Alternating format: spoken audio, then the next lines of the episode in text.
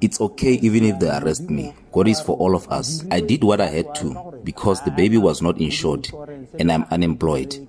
I have nothing. We are not okay. We are not doing well at all. I also hate what happened. I'm even losing weight as a result of this. I'm exhausted.